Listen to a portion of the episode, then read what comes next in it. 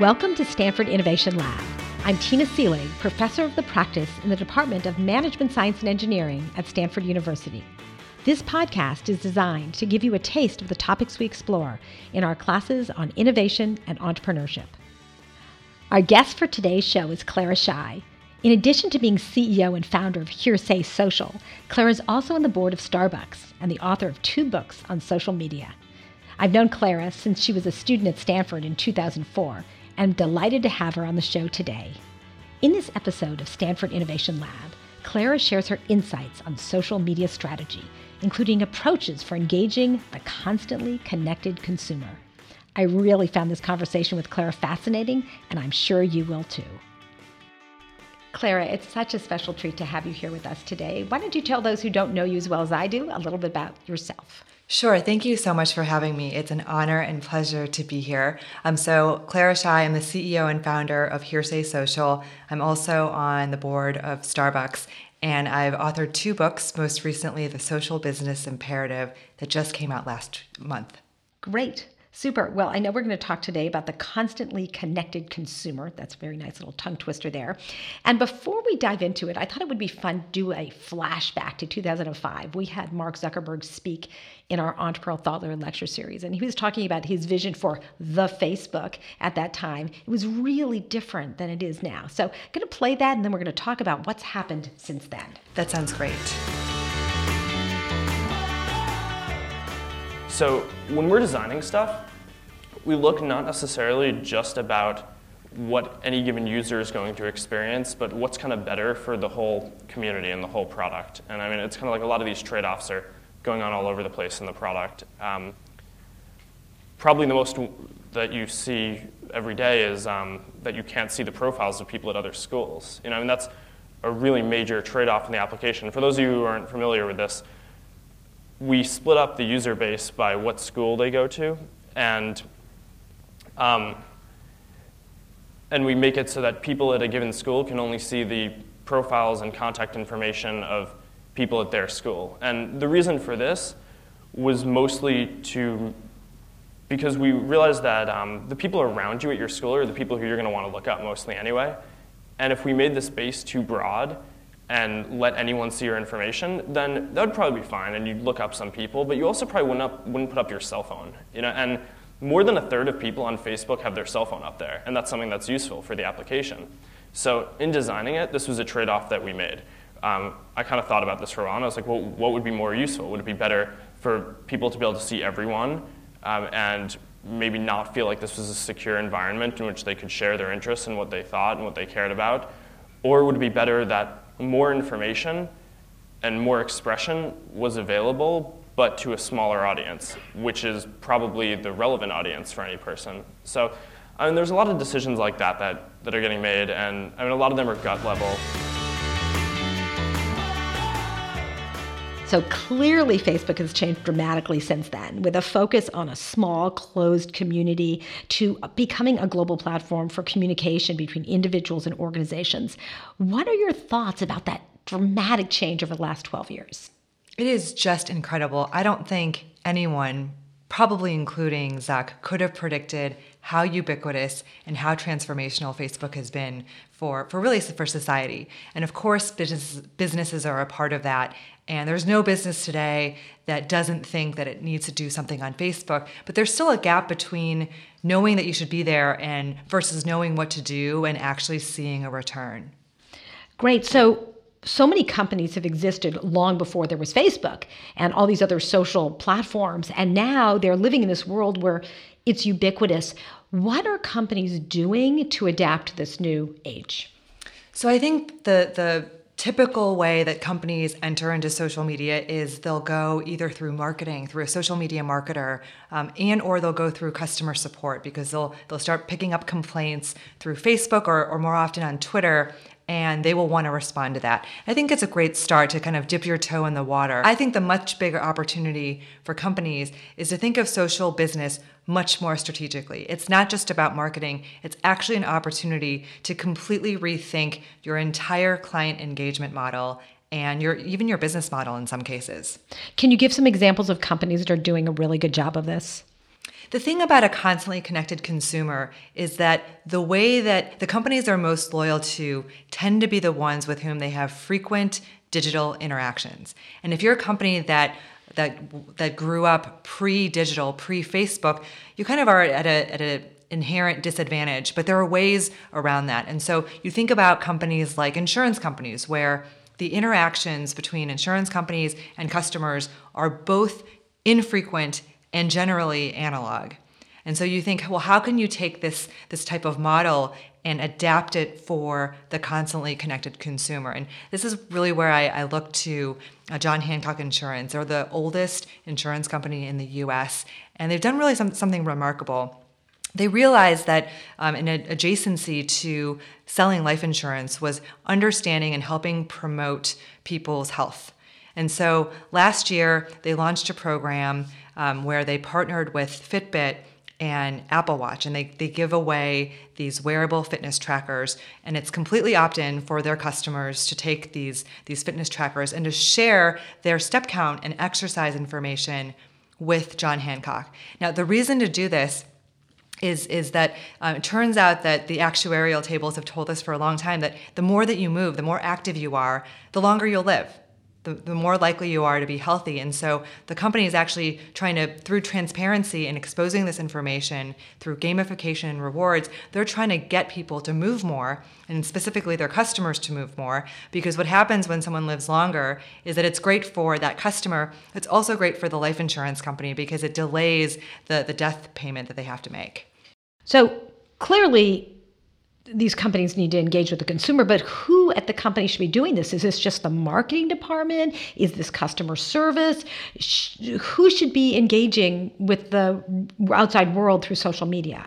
So, the challenge with most companies, and this is why most companies aren't seeing transformational return as a result of their social media investment, is they typically delegate social and digital to a pretty junior level team, and in some cases, even an intern.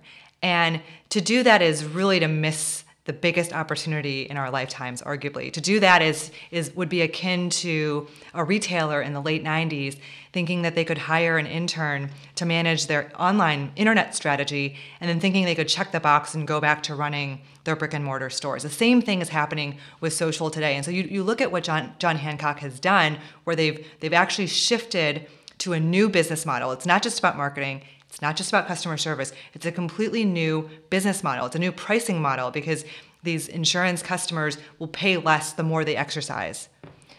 So clearly, we're in a brave new world where there's a lot of opportunities and a lot of experimentation. I'm going to play you a clip from Jennifer Aaker, who's at Stanford Business School, who spends a lot of time thinking about this and talking about experimentation in this space. Companies that do allow experimentation by personal individuals, the personal brands are being built. So people are having their own little brand following. And then they tweet out and they have their own personality, and that kind of adds and amplifies and increases authenticity and trust. And so I think that's so interesting is when companies allow personal individuals within the company or customers. JetBlue let the terminal man, have you guys heard of this? That uh, JetBlue did a 5.99 thing last year, and I guess again this year. All you can jet. You buy 5.99, you can go anywhere. So Terminal Man, he self-branded himself Terminal Man, um, bought this 5.99 thing, and he decided he was going to spend one month never leaving terminal. So he flew all over the United States, never leaving a terminal. And he would blog and video, and he became this celebrity, and these celeb, you know, medias would follow him. And then he started commenting on JetBlue service, like sitting in first class right now, not too shabby, you know. And then the pilots would come talk to him. And then JetBlue actually didn't just like sort of try and you know, silence him to some degree. They, they talked to him like, you didn't like this. Why didn't you like this? They brought him to his leadership conference, and he spoke and said, you people are doing it all wrong. Let me tell you what we should do. They, um, there's some companies that are hiring these types of people. So I think that, um, honestly, it's crazy. And so I think companies that experiment and allow personal voice to bubble up and experiment there are going to be so far ahead of companies that don't allow experimentation.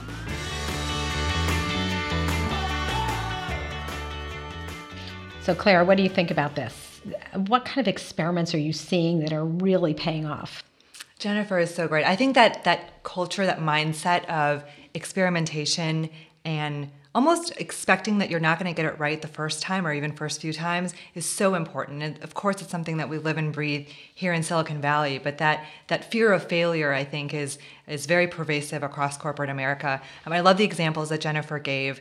Um, every time I walk into Howard Schultz's office at Starbucks, the first thing that I see is he's got a display of Mazagran bottles and most of you probably don't even know what that is, but Mazagran, um, I think it was probably a decade or more ago, was Starbucks' first ready-to-drink beverage. It was a, it was a, I think it was a carbonated coffee beverage, and it was a complete flop. And so you might ask yourself, why would Howard Schultz have that in his office of all the things that he could put there? And it's there to remind him that without Mazagran, there would be no Frappuccino.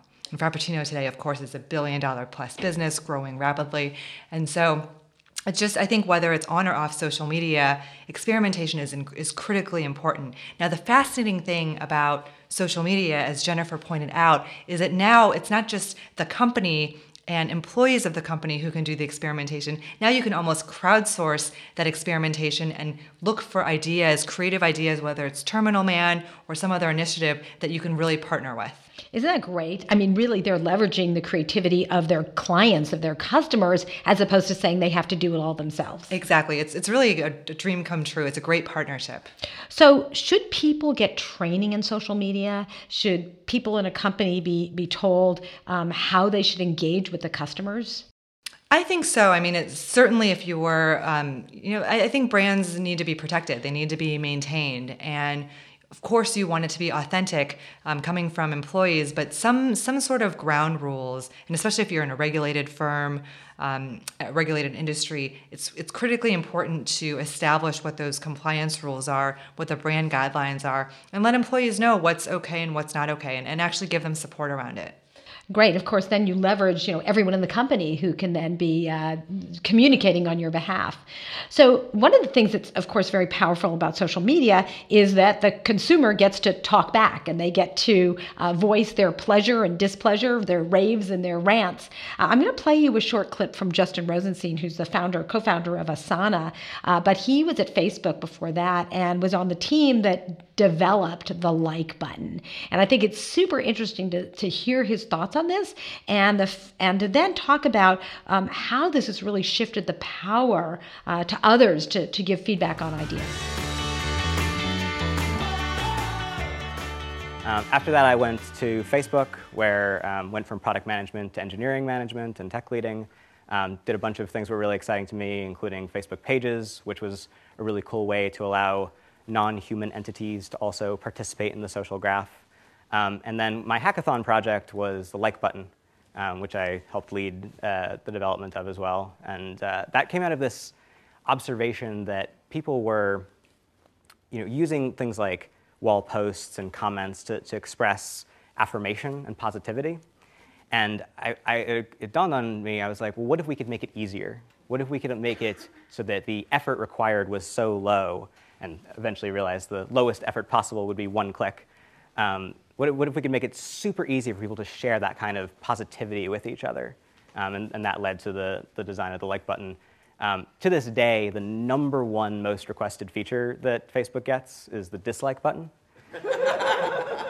which is funny to me because it really misses the point of the exercise. Um, we're trying to encourage and actually design the infrastructure and the social graph in, in, a, in a way that is opinionated, in a way that prefers a world in which we help each other, um, help affirm each other, rather than a world in which we tear each other down. So that's why there's a like and not a dislike button.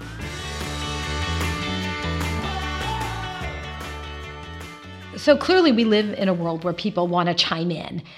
Tell us about your thoughts about how to harness all of this energy. Well, it's just so interesting how Facebook went from having no buttons to having the like button to now having you can there's a love button there's a wow button sad angry. And i think just the the the the expressiveness of social media whether it's these buttons or it's emojis which have which have just blown up how that's really helped more people more easily engage. And it's especially important on a mobile device, right? Because it's hard to type um, out full um, sentences and comments on mobile devices. So I think it's it's really incredible, and I it helps. Um, it, it, just connects more people, makes it easier to share and comment and relate. And then from a business perspective, now you have a lot more people sharing a lot more data about their preferences that can be used from an ad targeting and and customization perspective. So let's talk about that ad targeting and customization. One thing that makes me really nervous is just all the data that is being collected about us. Do you think there's going to be a backlash about that?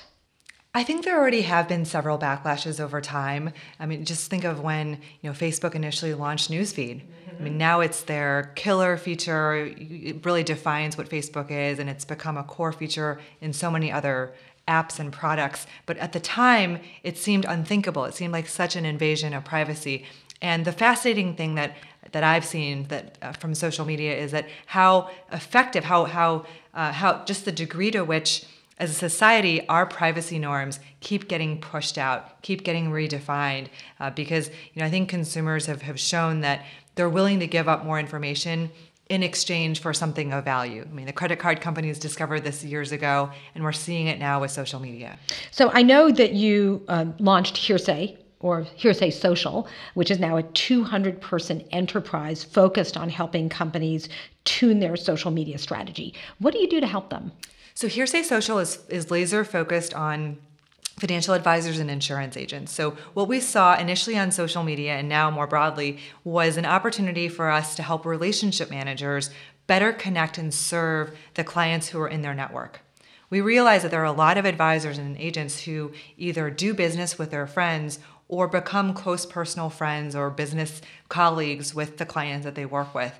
And that a lot of what gets shared, whether it's on Facebook or LinkedIn or on, or on Twitter, those are material events that if your advisor, uh, your advisor really needs to know about. So, for example, you know, changing jobs, um, having a baby, those are instances, those are money in motion life events that your advisor really should be proactive and reach out and tell you to to do a 401k rollover really should tell you proactively to set up a 529 college savings plan before the end of the tax year.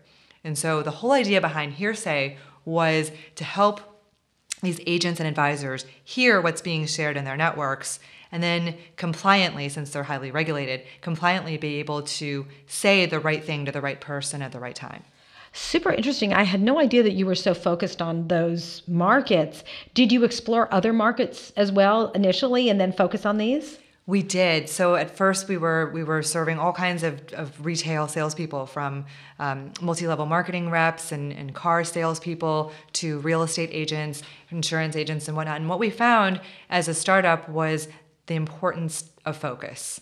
And so we did a market analysis, we analyzed the product market fit, and all signs pointed to financial services. And so we, we focused there, and now we serve over 150,000 financial advisors. So you wrote this new book called The Social Business Imperative. How different is this from your book that you wrote in 2009, The Facebook Era?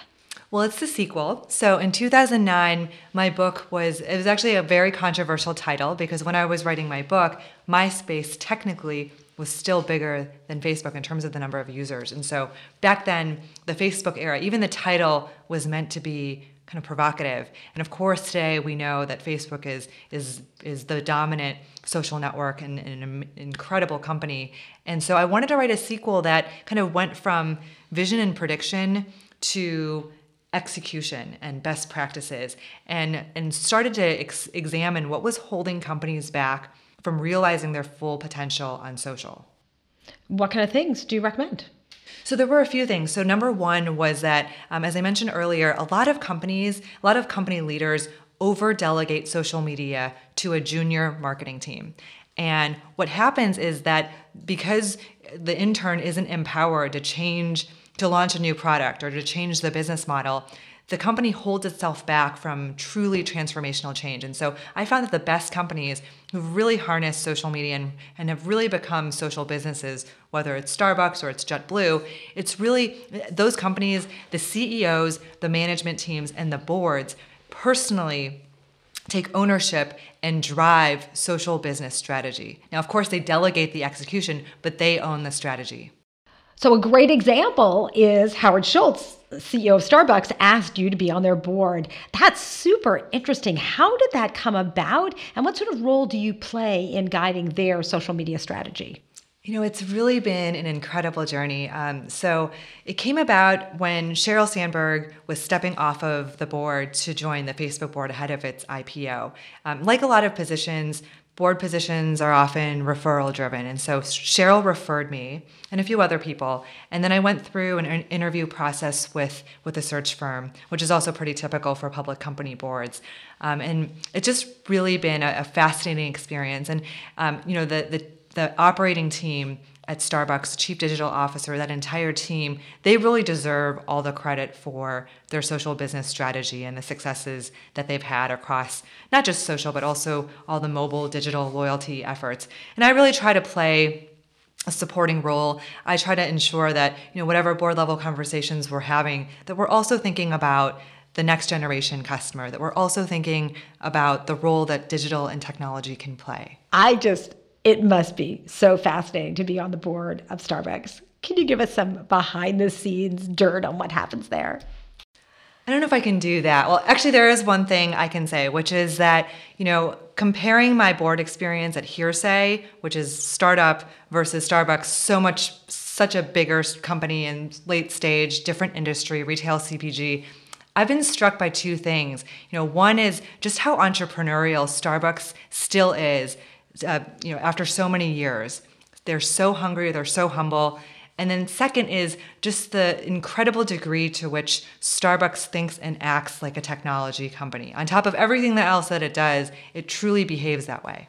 So, the world has changed so dramatically from 12 years ago when we heard Mark Zuckerberg talking about his vision for the Facebook to now. What do you see happening in the future? If you had to look into a crystal ball and think 10, 20 years from now, how is this going to be changing and how will it change our lives?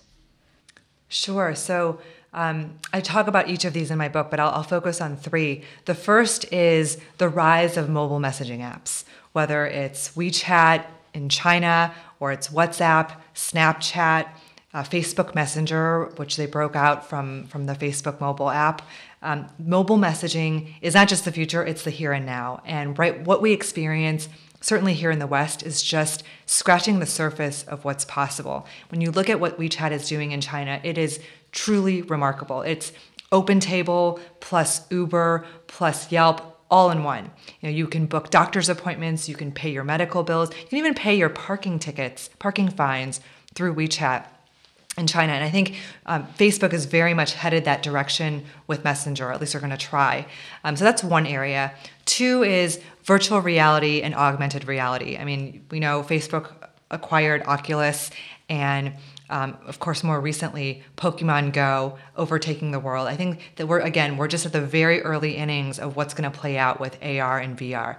And then finally, I'd say um, the Internet of Things. I mean, we've, we've, we've talked about it now here in Silicon Valley for a few years, but really hasn't taken hold yet. But the, but the idea of the self driving, connected car, the connected home, there is so much potential that's that's about to play out in the coming decades. And how will that be influenced or how will that influence social media? I think social media will be. I mean, there's some of these where um, it, the idea of I always think of the internet as the, the first wave of connectivity where we connected content. Social media was the second wave where we connected people, person to person, and the Internet of Things is it's the third wave of connectivity. And so, so in, in one sense, it's it's its own thing. In another sense, there will certainly be, I think, interaction opportunities via objects. So if I want to um, send something to you, or if I want to deliver a package using a self-driving car, there's there are definitely social interactions that are possible with objects. So, so all of this will be integrated. Yes. So I know you also care about other things besides just social media, and that you're involved with an organization called Girls Inc. and are, in fact donated the the profits for a book to Girls Inc. Can you tell us a little bit about it?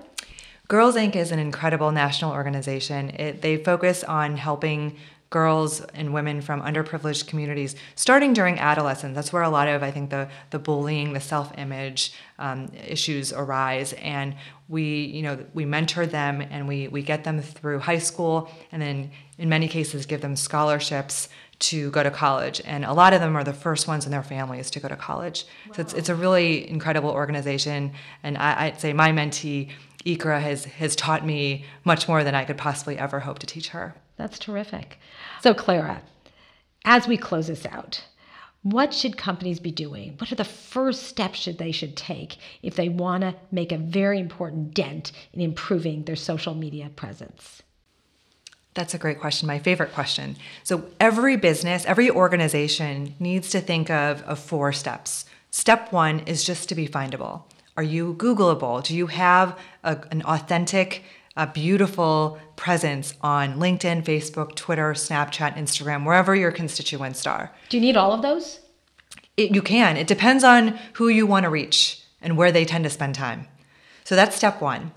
Step two is are you are you growing your network? You know, do you are you connecting? Do you have followers? Do you have friends? Do you have connections? Because if you don't, then you can post all the content in the world and you'll be shouting into an empty room. Step three is once you have those connections, once you have those followers and other entities that you're following, listen first. Listen first. What are they saying about you? What are they talking about your company? Both good, bad, and ugly because I think without that context, it's really hard for you to be effective talking. And that's the fourth step is, is continual engagement. What's the content that you can share that is relevant and valuable to your audience? Don't just talk about yourself all the time. Don't just talk about your product. Talk about these larger issues that, are, that, that matter to them beyond what you could potentially sell them down the road. So I think those are the general four steps. And, and again, if you're a larger company, don't over delegate social media strategy. Make sure that you take personal ownership for it, and you will then start to see transformational change. This was so fabulous. How can people learn more and how can they follow you? Thank you for asking. So, all the information about my book, of course, is available on social media. I'm at Clara Shih, so C L A R A S H I H, and also join the Facebook page for the book. It's facebook.com slash social biz imperative. Great. This was so wonderful. Thank you so, so much. Thank you.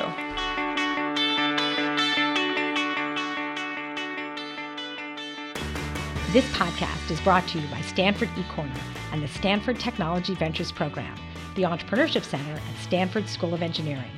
Our Innovation Lab story producer is Deanna Batazadigan, and the technical producer and editor is Eli Shao. Sarah Kahn is our digital solutions manager, and our software developer is Davar Senkovic. Daniel Stussy is our designer, and Mike Pena and Monica Jort lead communications and marketing. You can find additional podcasts, videos, and articles at ecorner.stanford.edu, including our acclaimed Entrepreneur Thought Leader podcast. And don't forget to follow us on Twitter at ecorner.